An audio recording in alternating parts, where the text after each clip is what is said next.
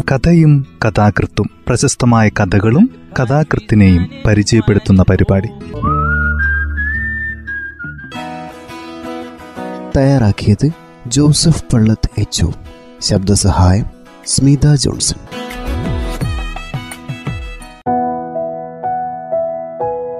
O V വിജയന്റെ കാറ്റ് പറഞ്ഞ കഥ എന്ന ചെറുകഥയാണ് ഇന്ന് ഈ പരിപാടിയിൽ പരിചയപ്പെടുത്തുന്നത്. കഥ ഇങ്ങനെ ആരംഭിക്കണം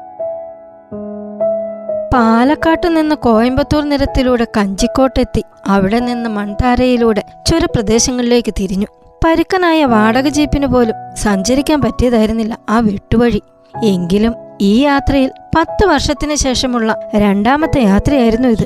തെയ്യുണ്ണി ആരെയും പഴി പറഞ്ഞില്ല. കുണ്ടാണ്.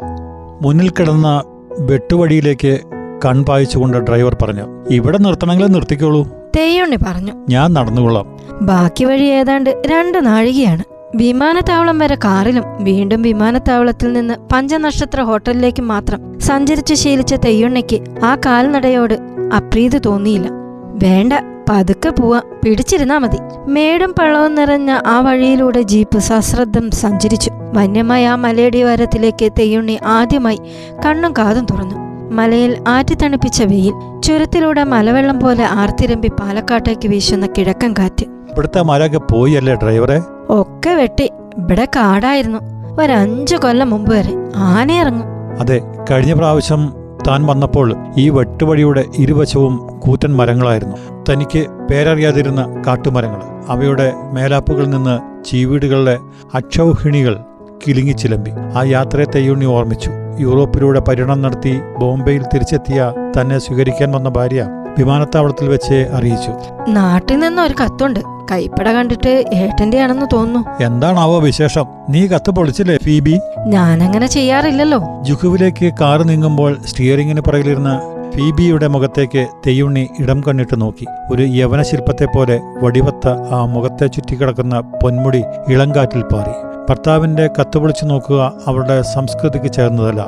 തന്നെ ആകർഷിച്ച മറ്റ് പലതുമുണ്ടായിരുന്നു അവളുടെ സംസ്കൃതിയിൽ. നാളെ തങ്ങളുടെ ബന്ധം കഴിച്ചു പോയില്ലെങ്കിൽ ഞാൻ നിങ്ങളെ സ്നേഹിക്കുന്നില്ല എനിക്ക് വിവാഹമോചനം വേണം എന്ന് പറയാനുള്ള സത്യസന്ധത ഇതൊക്കെയായിരുന്നു തന്നെ ഉത്തേജിപ്പിച്ച വെല്ലുവിളി.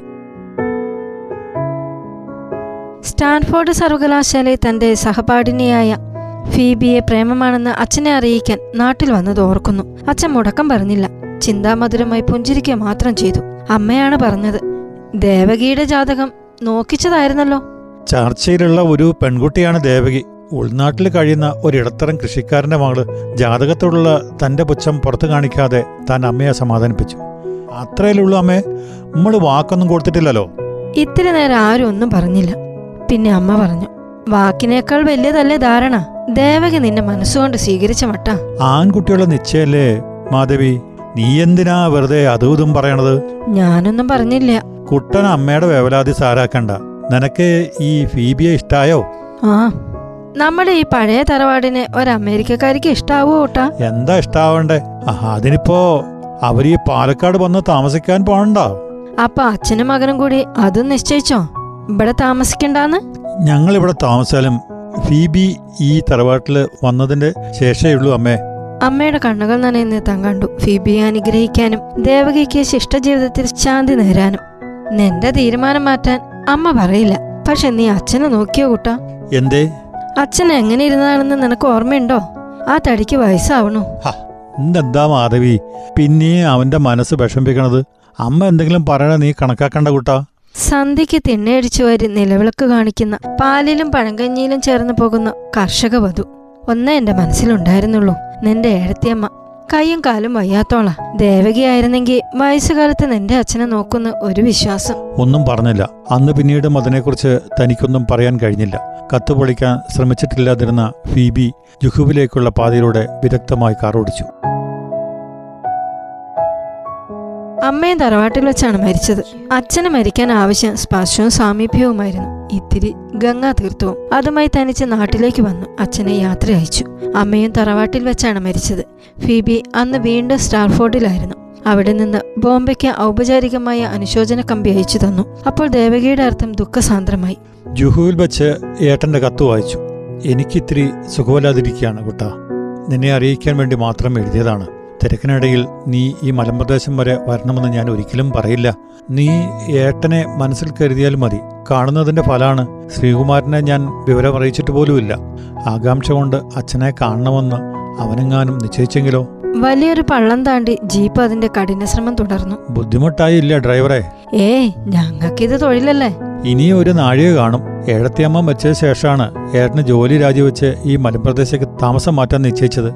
ആ നിശ്ചയത്തെ തെയ്യണി കഠിനമായി എതിർക്കുകയുണ്ടായി. ഏട്ടൻ ഇപ്രകാരം ഒരു എഴുത്തെഴുതി. പാലക്കാടൻ ചുരത്തിൽ പുലിയും കാട്ടുപന്നിയും ശല്യപ്പെടുത്താവുന്നിടത്ത് ഏട്ടൻ എന്താണ് ചെയ്യാൻ പോകുന്നത്? മാത്രമല്ല ഏട്ടൻ ഇനിയും ഒരു പത്ത് വർഷമെങ്കിലും സേവന സാധ്യതയില്ലേ? ഏട്ടന്റെ മറുപടി വന്നു. സമൂഹത്തിനും കുടുംബത്തിനും കൊടുക്കാനുള്ള കടങ്ങൾ ഓരോരുത്തർക്കുമുണ്ട്. ആ കടങ്ങൾ എന്റെ പ്രാപ്തിക്കനുസൃതമായി ഞാൻ വീട്ടിൽ കഴിഞ്ഞെന്ന് തോന്നുന്നു. ഇനി എനിക്ക് മറ്റു ചില കടപ്പാടുകളുണ്ട്. അത് കൊടുത്തു തീർക്കാൻ ഞാൻ മലയടിവാരത്തിൽ താവളം തേടുന്നത്. ആ കടപ്പാടുകൾ എന്തെന്ന് ഏട്ടൻ പറഞ്ഞില്ല. തെയ്യുണ്ണി ചോദിച്ചതുമില്ല. വർഷങ്ങൾ കടന്നുപോയി. എന്നാൽ പൊട്ടിക്കാതെ ഫീബി തന്റെ കയ്യിലേൽപ്പിച്ച കത്ത് വായിച്ചപ്പോൾ ആ മലയടിവാരം വരെ ചെല്ലണമെന്ന് തിടുക്കം തോന്നി. ഞാൻ അവിടെ ചെന്നിട്ട് വിവരങ്ങൾ അറിയട്ടെ ഫീബി? എന്താണ് ആ സ്ഥലത്തിന്റെ പേര്? കഞ്ചിക്കോടല്ലേ? അതെ അതെ. മലയാടിവാരമെന്ന് ഏട്ടൻ പണ്ട് എഴുതിയിരുന്നു. മലകൾ കാണാൻ എന്നെ ക്ഷണിച്ചതായിരുന്നു. ഞാൻ ഓർക്കുന്നു. വിനോദസഞ്ചാരത്തിന് പറ്റിയ സ്ഥലമായിരിക്കണം. പക്ഷെ അവിടെ രോഗം പിടിച്ചു കിടക്കുന്നത് ആപൽക്കരം. ഇങ്ങോട്ട് കൊണ്ടുവരും. ഇവിടെ ജസ്ലോക്കിലോ മറ്റോ ഏട്ടനെ ചികിത്സിപ്പിക്കാം. ഏട്ടന്റെ മനസ്സെന്തെന്ന് നിർണയിക്കാൻ സാധ്യല്ല ഫീബി. ഞാൻ അവിടം വരെ ഒന്ന് ചെന്ന് നോക്കട്ടെ. അങ്ങനെ പത്തു കൊല്ലം മുമ്പ് ഇവിടെ ആദ്യമായി വന്നതാണ് ഏട്ടന്റെ ശരീരസ്ഥിതിയിലും ഏകാന്തവാസത്തിലുമുള്ള ആകാംക്ഷ മാത്രമായിരുന്നില്ല. ആ അകാല തപസ്യയെക്കുറിച്ച് കയർക്കാനുമായിരുന്നു തെയ്യുണ്ണി യാത്ര നിറവേറ്റിയത്. ഈ വഴിക്ക് ഓടിച്ചാലേ വണ്ടിയുടെ ആക്സിൽ പൊട്ടും. തന്റെ വണ്ടിക്ക് എന്താ വില? അയ്യോ സാറെന്താണ് ഇങ്ങനെ പറയുന്നത്? അല്ല വണ്ടി ഒടിഞ്ഞാൽ ഒടിയട്ടെ. ഞാനതിന്റെ വില തരാം. ഓടിക്കേ. കാറിൽ നിന്നിറങ്ങി പടി കയറിയപ്പോൾ പ്രസാദവാനായി തോട്ടത്തെ ചുറ്റി നടക്കുന്ന ഏട്ടനെയാണ് കണ്ടത്. നീ എന്താ കുട്ടാ വന്നത്? ഏട്ടനെ അങ്ങനെ പറഞ്ഞാൽ മതിയല്ലോ. കാട്ടിൽ താമസിക്കുക സുഖേടാവുക കത്തെഴുതുക പിന്നെ ഞങ്ങൾ എങ്ങനെ വരാണ്ടിരിക്കൂ? വരൂ. ആ എന്തിനാ ഏട്ടൻ ഇത് സ്വയം ഏൽപ്പിച്ചത്? ഈ ശിക്ഷ? എന്നെ കണ്ടാൽ ഇത് ശിക്ഷയാണെന്ന് തോന്നുന്നുണ്ടോ വയ്യാതിരുന്നപ്പോ ഏട്ടനെ ആരാ ചികിത്സിച്ചേ? ചികിത്സയോ? ആരും ചികിത്സിച്ചില്ല. ഞാൻ എന്താ ഇതിന് പറയണ്ടേ? കുട്ടന് മനസ്സിലാവണില്ല അല്ലേ? ഏട്ടൻ ആഹാരത്തിന് എന്താ ചെയ്യാ? പൊന്നുസ്വാമിയുടെ ഭാര്യ വരാൻ പറഞ്ഞിട്ടുണ്ട്. നിന്റെ വരവ് പ്രമാണിച്ച്. എന്റെ ഭക്ഷണം ഇതാ ഇത്രയേ ഉള്ളൂ. ഈ കുട്ടയിൽ രണ്ട് ഇളനീർ തൊണ്ടുകൾ കിടന്നു. എന്റെ പ്രാതല ഇനി രാത്രിയും രണ്ടെണ്ണം. ഇതാണോ ഭക്ഷണം? ഭക്ഷണം മാത്രല്ല ഔഷധവും. ഏട്ടാ കള്ളന്മാര് വന്നാലോ? നാല് വെള്ളമുണ്ടും നാല് മേൽമുണ്ടും രണ്ട് തോർത്തും കുറെ മൺകലവും. ഇതാ ഈ വീട്ടിലാകെ. കള്ള സ്വതേ ശാന്തന നമ്മുടെ ദുരാഗ്രഹം കൊണ്ടാ അവൻ അതുമിതും ചെയ്യുന്നത്. ചുരത്തിലൂടെ കടലേറ്റം പോലെ കിഴക്കൻ കാറ്റ് തരുതല്ലി? കുട്ടാ. എന്താ ഏട്ടാ? നീ ഈ ശബ്ദം കേൾക്കണുണ്ടോ കേക്കണുണ്ട്. എന്തേ? ഇല്ല. നീ ഇത് കേൾക്കണില്ല. എനിക്കൊരു തെറ്റ് പറ്റിയതാ കുട്ടാ. ഈ ദൗർബല്യം സൂക്കേടായപ്പോ എഴുതാൻ തോന്നി. ഇനി ഞാൻ അങ്ങനെ ശല്യപ്പെടുത്തില്ല. ഈ മലയാടിവാരത്തിൽ ഭേദമാക്കാൻ വയ്യാത്ത സൂക്കേടുണ്ടോ? ഉണ്ടെങ്കിൽ അത് മനുഷ്യന് ഭേദാക്കിയാൽ ഭേദാവോ? അങ്ങനെ പിരിഞ്ഞിട്ട് പത്തു കൊല്ലം കഴിഞ്ഞാണ് വീണ്ടും ഈ യാത്ര വരുന്നത്. ഫീബി ഇന്ന് തന്റെ ഒരുമിച്ചില്ല. നാം തമ്മിലുള്ള സ്നേഹം ഉറഞ്ഞ് അവസാനിച്ചു പോയി എന്ന് പറയാനുള്ള സത്യസന്ധത അവൾ കാണിച്ചിരുന്നു. തെയ്യുണ്ണി ബോംബെയിൽ നിന്ന് വിമാനം കയറിയില്ല. മറ്റസഹ്യം മനുഷ്യരുടെ കൂടെ പാലക്കാട്ടേക്ക് വണ്ടി കയറി. വിഷമിച്ചോ ഡ്രൈവറെ?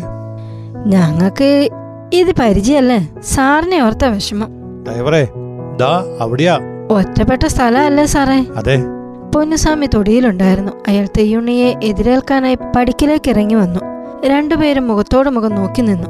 പിന്നെ പൊന്നുസ്വാമി കണ്ണു തുടച്ചു. കമ്പി അടിക്കരുതെന്ന് അദ്ദേഹം പറഞ്ഞതനുസരിച്ചാണ് ഞാൻ കത്തെഴുതിയത്. ക്ഷമിക്കണം. ഏട്ടന്റെ ആഗ്രഹം നിങ്ങൾ മാനിച്ചതല്ലേ? എനിക്കത് മനസ്സിലാക്കാം.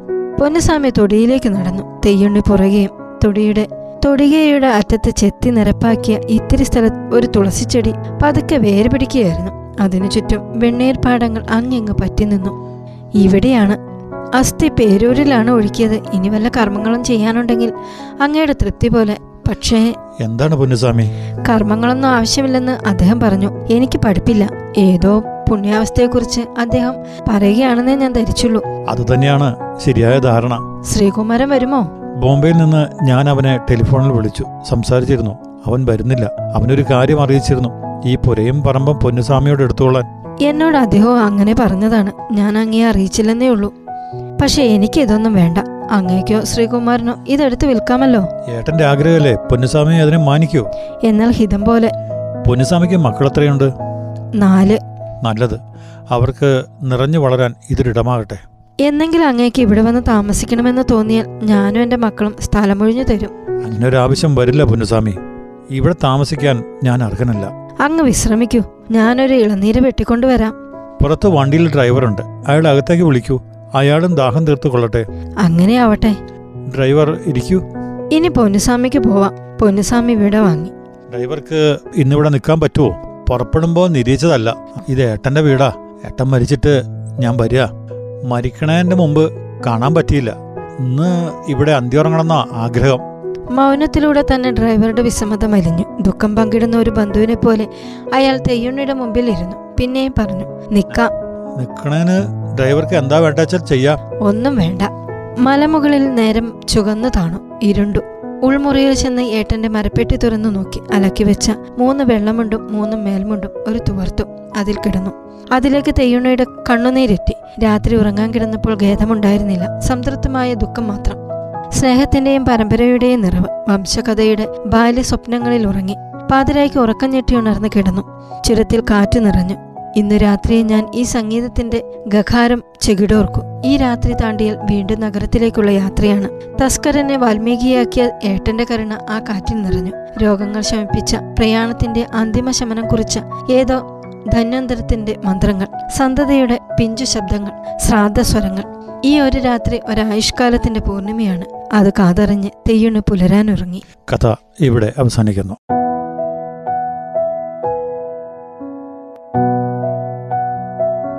ഒ വി വിജയന്റെ വളരെ പ്രശസ്തമായ ഒരു കഥയാണിത്. കുടുംബ ബന്ധങ്ങളുടെ കഥ പറയുന്ന മനോഹരമായ ഒരു രചന. ഒ വി വിജയൻ മലയാളത്തിന്റെ പ്രിയപ്പെട്ട എഴുത്തുകാരൻ എന്തുകൊണ്ടായി എന്നതിന് ഒരു തെളിവാണ് ഈ കഥ. വിരഹവും വേദനയും സ്നേഹവും എല്ലാം ഇഴുകിച്ചേരുന്ന ഈ കഥ ശ്രോതാക്കൾക്ക് ഇഷ്ടപ്പെടുമെന്ന് വിചാരിക്കുന്നു. തയ്യാറാക്കിയത് ജോസഫ് പള്ളത്ത് എച്ച് ശബ്ദസഹായം സ്മിത ജോൺസൺ.